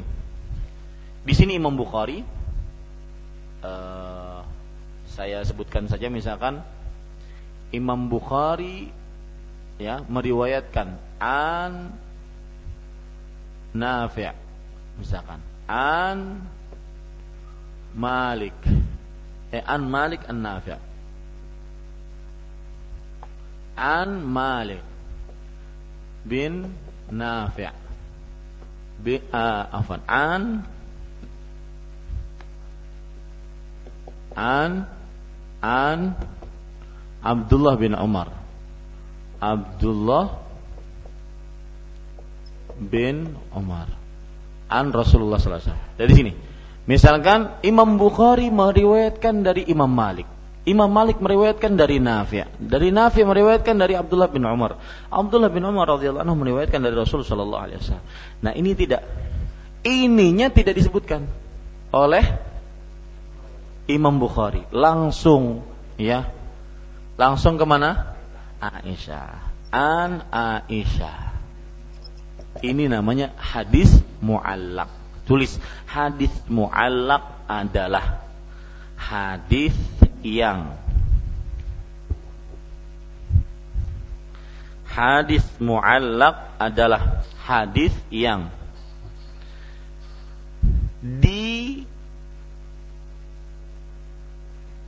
disembunyikan salah satu perawinya atau lebih. Itu hadis mu'allaq. Disembunyikan salah satu perawinya atau lebih. Itu namanya hadis mu'allaq. Nah, Pak, kalau hadis mu'allaq sebenarnya hadisnya lemah atau sahih, Pak? Disembunyikan perawinya, berarti enggak. Lemah. Semestinya apa? Lemah karena disembunyikan perawinya, betul? Nah, tetapi khusus untuk dalam kitab Sahih Bukhari dan itu banyak. Imam Bukhari sering sering menyebutkan hadis-hadis muallak yang disebutkan tanpa sanad, nggak ada an an an an tadi nggak ada. Langsung an Aisyah radhiyallahu anha. Imam Bukhari berkata Aisyah radhiyallahu anha meriwayatkan Rasul sallallahu alaihi wasallam bersabda. Sering seperti itu. Atau bahkan nggak disebutkan Aisyahnya, ya langsung disebutkan hadisnya. Aisyahnya nggak disebutkan, langsung disebutkan apa? Hadisnya. Ini disebut juga hadis apa? Mu'allak. Jadi tanpa tanpa sanat sama sekali, sampai sahabatnya nggak disebutkan. Ini disebut dengan apa? Hadis mu'allak. Itu sering dilakukan oleh Imam Bukhari. Ustaz, ada pertanyaan. Berarti Imam Bukhari menyebutkan hadis lemah di dalam kitab sahihnya. Maka kita katakan betul menyebutkan hadisnya tanpa sanat tetapi beliau sambung di tempat lain. Beliau sebutkan secara lengkap di kitab lainkah atau dalam bab lainkah. Seperti itu. Paham maksud saya pak? Nah ini sedikit berbicara tentang masalah ya. Ya bapak ibu saudara saudari yang dimuliakan oleh Allah subhanahu wa taala Taib, perhatikan baik-baik. Eh, karena Imam Muslim meriwayatkan sahih sudah selesai. Hadis yang sahih, tidak ada keraguan di dalamnya. Sekarang kita masuk kepada poin yang keempat, ini poin yang sering ditunggu-tunggu dalam pelajaran Bulughul Maram, hukum dan hadis. Hukum dan pelajaran. Apa gerang hukum dan pelajarannya Ustaz? Dari tadi mukaddimah banyak benar. Bahkan kadang-kadang ada sebagian ikhwah yang belajar Bulughul Maram yang rojehnya aja Ustaz apa? Kadang anak ngalih-ngalih. Ya, ini himahnya kurang berarti ya harus mengetahui. Nanti misalkan kita melihat orang sholat Allahu Akbar, sholatnya di eh, apa namanya diluruskan, tidak bersedekap. Atau kita melihat orang yang sholat ininya digerak-gerakan. Ada yang tidak. Ada yang lebih parah lagi, asyhadu an la ilaha illallah wa asyhadu anna muhammadar rasulullah. Dikawani apa dalilnya? Adakah tidak dalilnya? Nah ini pentingnya mengetahui akwal madhab. Ya, nah, untuk yang ini biar tidak penasaran, yang ada perkataan madhab adalah satu yang per, yang ada dari madhab-madhab empat yang ada at-tahiyat langsung bergerak dan tidak bergerak lagi setelah itu. Ada lagi madhab yang lain at-tahiyat bergerak dari pertama kemudian digerak-gerakan. Itu ada, madhab empat itu ada. Ada lagi mazhab Syafi'i tahiyat begini saja, tidak di, tidak diangkat. Ketika mengucapkan syahadat asyhadu alla ilaha illallah wa asyhadu anna Muhammad rasul. Cuma mazhab Syafi'i enggak dikawani enggak. Ya. Nah, yang tidak ada dalam mazhab itu yang dikawani tadi. Nah, itu enggak ada sama sekali perkataan para ulama. Ya, asyhadu alla ilaha illallah wa asyhadu anna Muhammad rasulullah.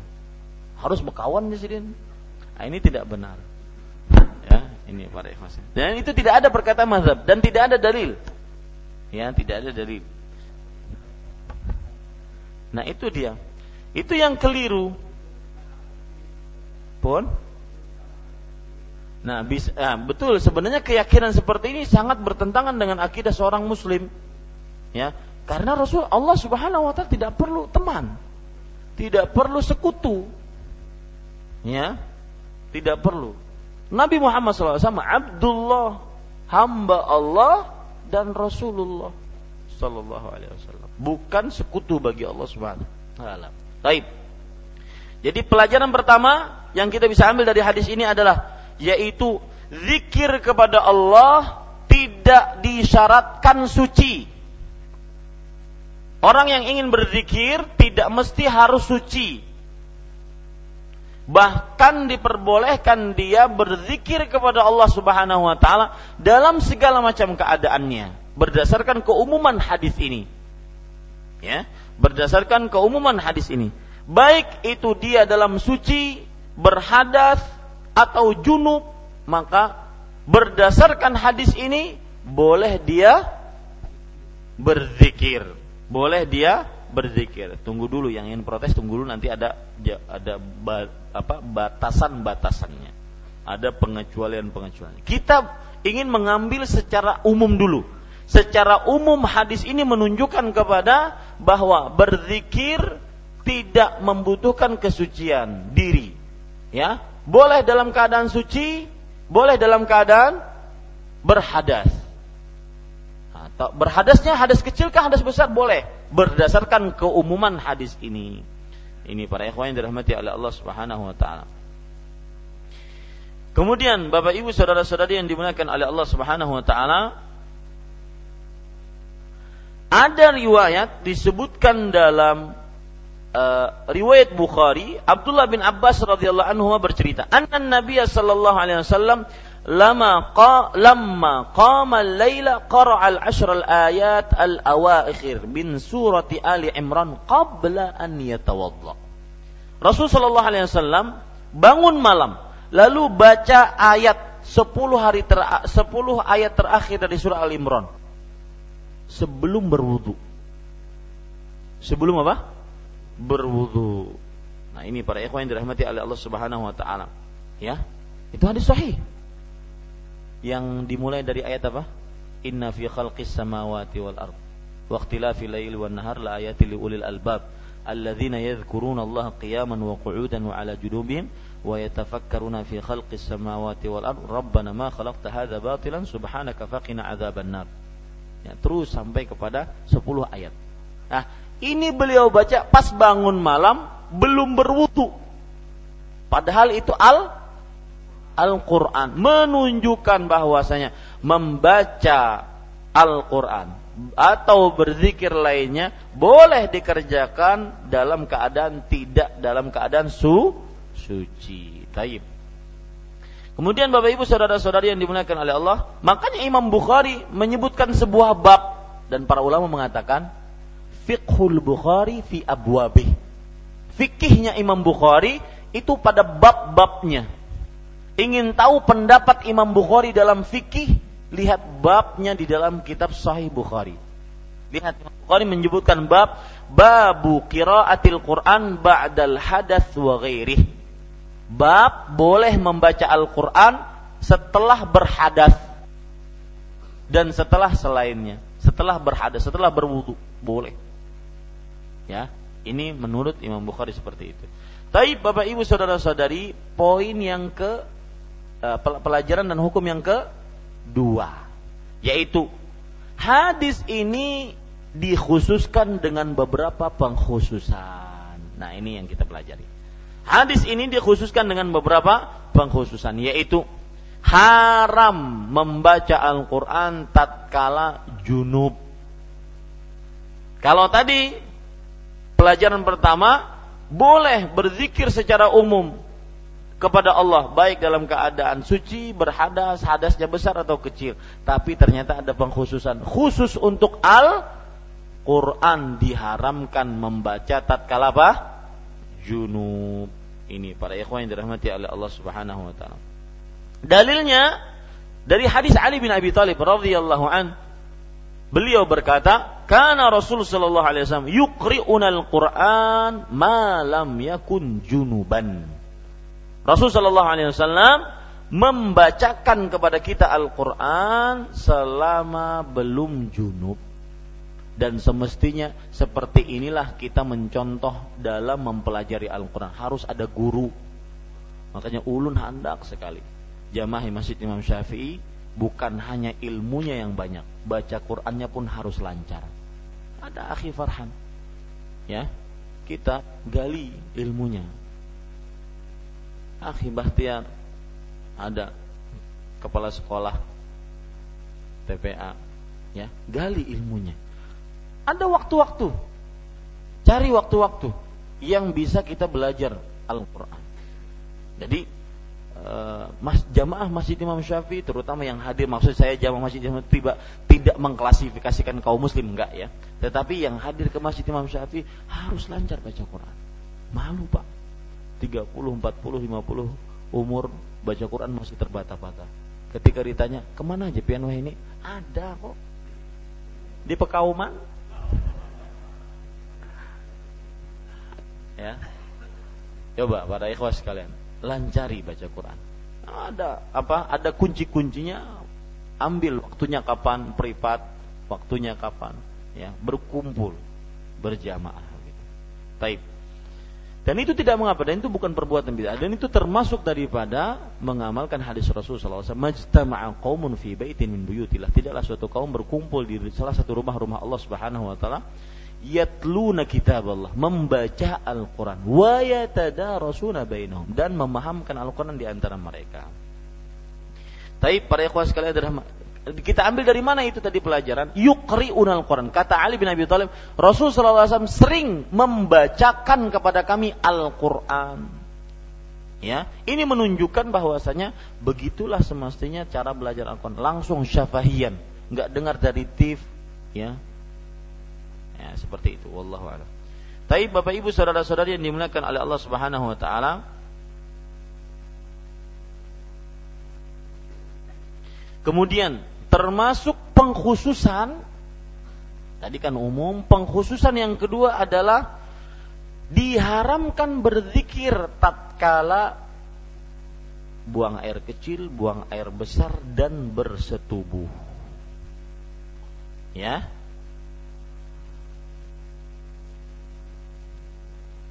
diharamkan tatkala buang air zikir, buang air besar dan bersetubuh. Ini ini pengkhususan dari keumuman tadi. Ya, pengkhususan dari keumuman tadi. Suatu ketika dalil yang menunjukkan akan hal itu, suatu ketika dalam hadis riwayat Imam Abu Daud dari Al-Muhajir ibn Munqir Beliau pernah mendatangi Rasulullah SAW wahwa yabul. Rasulullah SAW sedang buang air kecil. Fasallama alaih. Lalu beliau mengucapkan salam kepada Rasulullah SAW. Falam yarudda alaih hatta yatawadda. Kemudian ia tidak menjawab salam tersebut sampai berwudu. Kemudian Rasulullah SAW minta maaf dan berkata, inni karihtu an azkurallaha ta'ala illa ala tuhrin. Ay ala tahar. Aku membenci untuk berzikir kepada Allah kecuali dalam keadaan suci atau dalam keadaan sedang suci. Nah, ini menunjukkan para ikhwan yang dirahmati oleh Allah untuk buang air besar, buang air kecil, bersut tubuh, maka dijauhi berzikir kepada Allah. Dalam artian dengan lisan yang jelas. Ada riwayat yang lain, riwayat Muslim, Ani bin Umar radhiyallahu anhuma, anna rajulan marra wa Rasulullah sallallahu alaihi wasallam yabul fasallama falam yarudda alaihi salam. Rasul uh, bahwa seseorang melewati Rasul sallallahu alaihi wasallam sedang buang air kecil. Lalu dia orang ini mengucapkan salam kepada Rasulullah SAW. Ini pelajaran menarik juga bahwa semestinya sekali uh, setiap kali kita bertemu dengan sesama Muslim kita ucapkan salam. Ya, jangan enggih, enggih, enggak salam. Assalamualaikum. Ya, ini enggih, enggak ya akhi. Salam. Assalamualaikum warahmatullahi wabarakatuh. Jadi salam, sebarkan salam. Asyus salam bainakum. Sebarkan salam di antara kalian. Lihat, Rasulullah SAW disalami padahal beliau sedang kencing. Menunjukkan kebiasaan para sahabat. radhiyallahu anhum. Falam yarudda alaih. Dan beliau tidak menjawab salam tersebut. Kenapa? Karena sedang buang air kecil. Demikian. Ini yang bisa saya sampaikan Bapak Ibu saudara-saudari yang dimuliakan oleh Allah. Hadis yang ke-84. Alhamdulillah selesai bab yang berwudu karena mengusung mayat dan hendak membaca Al-Qur'an. Apa yang baiknya dari Allah Subhanahu wa taala, sallallahu nabi Muhammad walhamdulillahi rabbil alamin. Silahkan jika ingin menambahkan atau bertanya. Sekali lagi saya uh, izin safar keluar Indonesia dan memohon doanya mudah-mudahan kita bisa berkumpul kembali dalam iman dan ketakwaan kepada Allah. Nah, ada yang lain? Ada yang bertanya silahkan. Assalamualaikum warahmatullahi wabarakatuh. Waalaikumsalam Masalah sholat uh, hujan tadi Ustaz.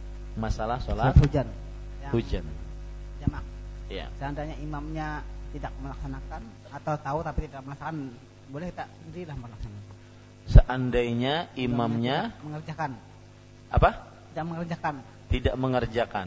Mengerjakan sholat isya itu sholat isya jamak, tadi jamak isya tadi uh. tapi habis itu kita masih sendiri belakang oh uh, jam uh, jamak sendiri di belakang. Oh, baik. Bagus pertanyaannya. Jadi maksud pertanyaan beliau adalah imam tidak mengerjakan jamak. Dan beliau tahu hukumnya. Kita jamak sendiri di belakang. Boleh tidak?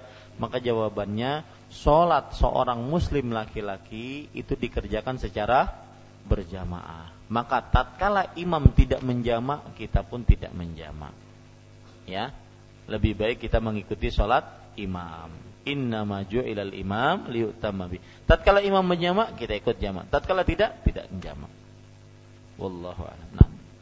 Assalamualaikum warahmatullahi wabarakatuh. Waalaikumsalam. Barakallahu fiik Maafikum uh, Tadi dalam mukaddimah juga Ustaz. Berkaitan dengan masakoh. Tadi karena ada ilahnya hujan. Permasalahan kan kita ini masih ada taklim dikhawatirkan karena hujan jamaah setelah maghrib pulang ke rumah lalu balik lagi itu yang dikhawatirkan kalau, kalau saya ambil resume dari Ustaz jelaskan tadi Tetapi bagaimana kita yang berada di masjid sampai adanya taklim, apakah itu memang disyariatkan untuk di jam? Ya. ya.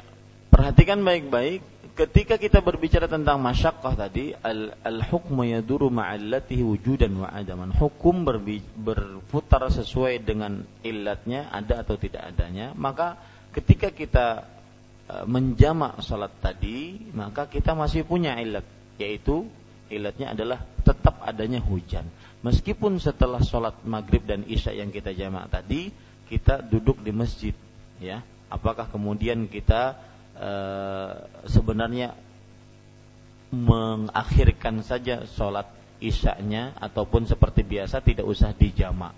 Maka jawabannya tidak tetap kita boleh mengambil rukhsahnya. Kenapa? Karena ilatnya masih ada yaitu hujan. Dan ini bukan untuk kita yang duduk di masjid sebenarnya, untuk orang-orang yang ingin keluar dari masjid misalkan. Ya, maka pada saat itu dia tidak menyusahkan lagi untuk kembali lagi sholat isya karena mungkin sebagian besar jamaah Masjid Imam Syafi'i duduk untuk ikut uh, kajian Bulughul Maram. Tetapi ada dari kaum muslim yang mungkin hanya sholat maghrib kemudian keluar. Nah, itu yang. Jadi hukumnya tetap umum. Hukumnya tetap umum. Wallahu a'lam. Nah, ada yang lain? Silakan. Mungkin pertanyaan dari BBM Ustaz. Silakan. Assalamualaikum Ustaz Waalaikumsalam warahmatullahi wabarakatuh Bagaimana menjual barang tertentu Bahwa barang tersebut memang KW Dan di situ dituliskan KW1 Bagaimana hukumnya? Jazakumullahu khair Saya sudah jawab permasalahan ini Kalau yang dijual itu KW Dalam artian Ada merek tertentu Misalkan merek uh, Panasonic Ya Dan itu dia jual barang bermerek yang sama tapi tipuan maka ini menipu. Tidak boleh. Man ghasyana falaysa minni. Barang siapa yang menipu kami maka bukan dariku. Kecuali kalau dia misalkan barang KW. Barang kualitas nom, apa? KW itu apa sih? Hah? Kualitas. Ya, kualitas nomor dua. Nah, KW itu kalau seandainya yang dimaksud KW di sini adalah tidak mencontoh nama tertentu dari merek tertentu, dia punya merek tersendiri. Cuma kualitasnya nomor dua, nomor tiga. Ini boleh. Yang tidak diperbolehkan adalah menipu. Misalkan ada jam tangan namanya bulan, rado misalkan ya rado. Ternyata dikawekan, dipalsukan dengan nama jadinya rodo.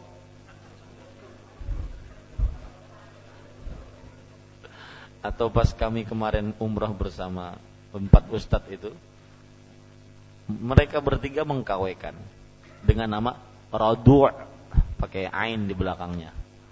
Radu'. Nah, ini tidak mengapa. Karena namanya sudah berbeda. Kalau namanya sama persis ternyata tipuan, nah ini nggak boleh. Karena kenapa? Karena itu fakta dan dipalsukan. Dan itu dosa. Ya, wallahu a'lam. Nah, ada lagi? Assalamualaikum warahmatullahi wabarakatuh. Waalaikumsalam warahmatullahi. Silakan. Barakallahu fiik Ustaz. Barak. Apa Ustaz ini di luar materi Ustaz ya? Silakan Ibu. Hmm uh, ini Ustaz tentang tulisan insya Allah itu Ustaz. Yeah. Jadi kan uh, ada yang mengatakan tuh tidak boleh dengan uh, syak tapi pakai sok gitu. Nah, jadi sebenarnya yang yang betul itu bagaimana? Iya. Kalau seandainya ditulis dengan bahasa Arab harus benar. Ini perhatikan jawaban saya. Kalau ditulis dengan bahasa Arab harus benar. Insya Allah. Ya, tulisannya dengan bahasa Arab seperti ini. Kalau ditulis dengan bahasa Arab harus benar. Karena ketika tidak benar maka artinya nanti beda. In sya Allahu. Ya. Artinya dengan sekehendak Allah atau jika Allah menghendaki. Ya. Tetapi jika ditulis dengan bahasa Latin Indonesia, ada yang menulisnya seperti ini, insya Allah. Ada yang menulis seperti ini. Insya Allah. Ada lagi yang menulis seperti ini. Insya Allah. Ya. Insya Allah. Maka jawabannya untuk tulisan dengan Latin, ya, dengan Latin. Di sana ada sudah kata bahasa Indonesia yang baku untuk insya Allah, yaitu dengan seperti ini. Maka tidak mengapa orang nulis seperti ini. Kalau seandainya Ustadz nggak boleh dong nulis seperti ini. Kenapa? Karena kalau di bahasa Arab kan menjadi begini. In sya Allah Ya. Ini berarti ciptaan Allah. Ya. Ini berarti apa? Ciptaan Allah. Sedangkan ini jika dikehendaki oleh Allah. Beda kan? Beda jauh kan artinya? Nah, maksud mereka jangan nulis seperti ini Ustaz. Karena kalau insya Allah nanti artinya ciptaan Allah. Maka saya nggak setuju pendapat ini. Karena kenapa? Insya Allah ini baku dalam kamus besar bahasa Indonesia yang artinya jika Allah berkehendak lihat saja kamu bahasa bahasa Indonesia ya maka ketika kita menulis seperti ini insya Allah bukan ingin ini tapi inginnya apa ini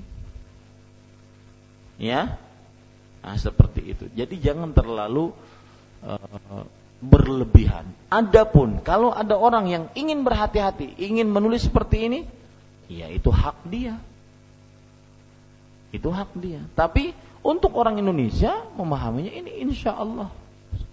Ya, bukan ingin ini insya Allah. At, atau lebih parah artinya adalah penciptaan Allah. Jadi Allah itu diciptakan nauzubillah. Maka itu yang mereka jauhkan dari perkataan ini. Maka tidak kita punya standar kamus bahasa Indonesia yang tujuannya adalah ini bukan ini. Bisa dipahami?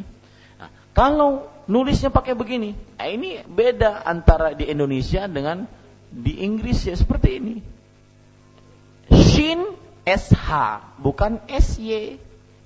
Ya, coba Syamsuddin. Tulis pakai SH. Syamsuddin. Ya kan? Ya kan? Syamsuddin. Bahasa Arabnya pakai apa? Pakai sin. Syamsuddin. Pakai sin. Mau nggak kita pakai tulis Samsuddin? Enggak, Samsuddin. Syamsuddin. Ya kan? Eh, ini cuma perbedaan antara ini ejaan di Indonesia, ini ejaan di Inggris, di Eropa. Ya, jadi bahasa Indonesia yang benar, yang baku, insya Allah. Saya tidak katakan benar, baku, insya Allah. Artinya, kalau ada orang menulis seperti ini, insya Allah boleh saja. Kalau yang ingin menulis seperti ini juga boleh. Ya. Seperti itu wallahu alam. Jadi jangan terlalu berlebih-lebihan dalam perkara itu. Karena tujuan kita bukan insya Allah, bukan penciptaan Allah naudzubillah, tidak. Tujuan kita adalah jika dikehendaki Allah. Oke, silahkan mik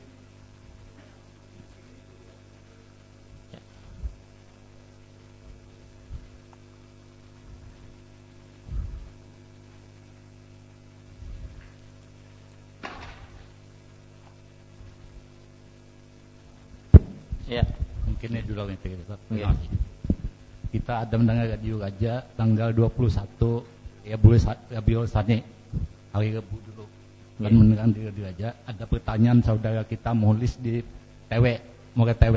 Ya. Katanya kan bolehkah sembelihan orang yang tidak pernah salat tapi orang Islam tapi tidak pernah salat kan dijawab Ustaz hari itu kalau tidak salah artinya tidak boleh siapa kan kafir sudah orang tidak pernah salat walau Islam. Nah bagaimana yang kadang-kadang salat istilah bahasa Banjar itu kadang-kadang dua tiga kali aja setahun salatnya apakah boleh sembelihannya itu kita makan? Sama tidak boleh juga. Sama. Kenapa? Karena hadisnya umum. Ini biar jerah kaum muslim bahwa meninggalkan sholat itu tidak mudah. Sama hadisnya umum. Nabi Muhammad wasallam bersabda al ahdul ladzi bainana wa bainahum shalah faman tarakaha faqad kafar. Perjanjian antara kami dengan orang kafir adalah perihal sholat. Yang meninggalkan sholat maka sungguh dilah kafir. Bainar rojuli wa syirki wal kufri tarkus salah. Jarak antar seseorang. Ya. Jarak antar seseorang dengan kesyirikan dan kekafiran adalah meninggalkan sholat. Artinya, kalau orang ini meninggalkan sholat, nggak ada jaraknya lagi antara kesyirikan dan kekafiran. Itu hadis riwayat Muslim, hadis riwayat Imam Tirmidzi. Maka saya sering mengatakan biar jerah kaum muslim meninggalkan sholat maka kita katakan bahwa yang meninggalkan sholat tidak sah sembelihannya. Bagaikan bangkai. Karena dia kafir yang meninggalkan sholat.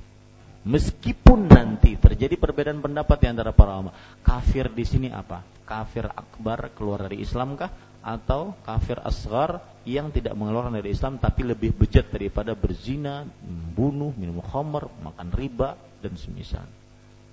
Ya, tetap tidak meskipun dua kali mun tiga kali setahun tuh apa tuh? Salat Id lah, Id satu, Idul Adha, Idul Fitri dua sudah, apalagi? Tahu eh, Ramadan. Ya, nisfu atau Ramadan. Baik. Wallahu a'lam. Nah. Iya. Nah, ini permasalahan penting. Berarti kata beliau hati-hati kita mem, uh, membeli uh, pas apa ayam di pasar. Maka sebenarnya kalau kita tinggal di tengah kaum muslim, maka kehati-hatian tersebut agak berkurang. Kecuali kaum muslim tersebut terkenal dengan meninggalkan sholat.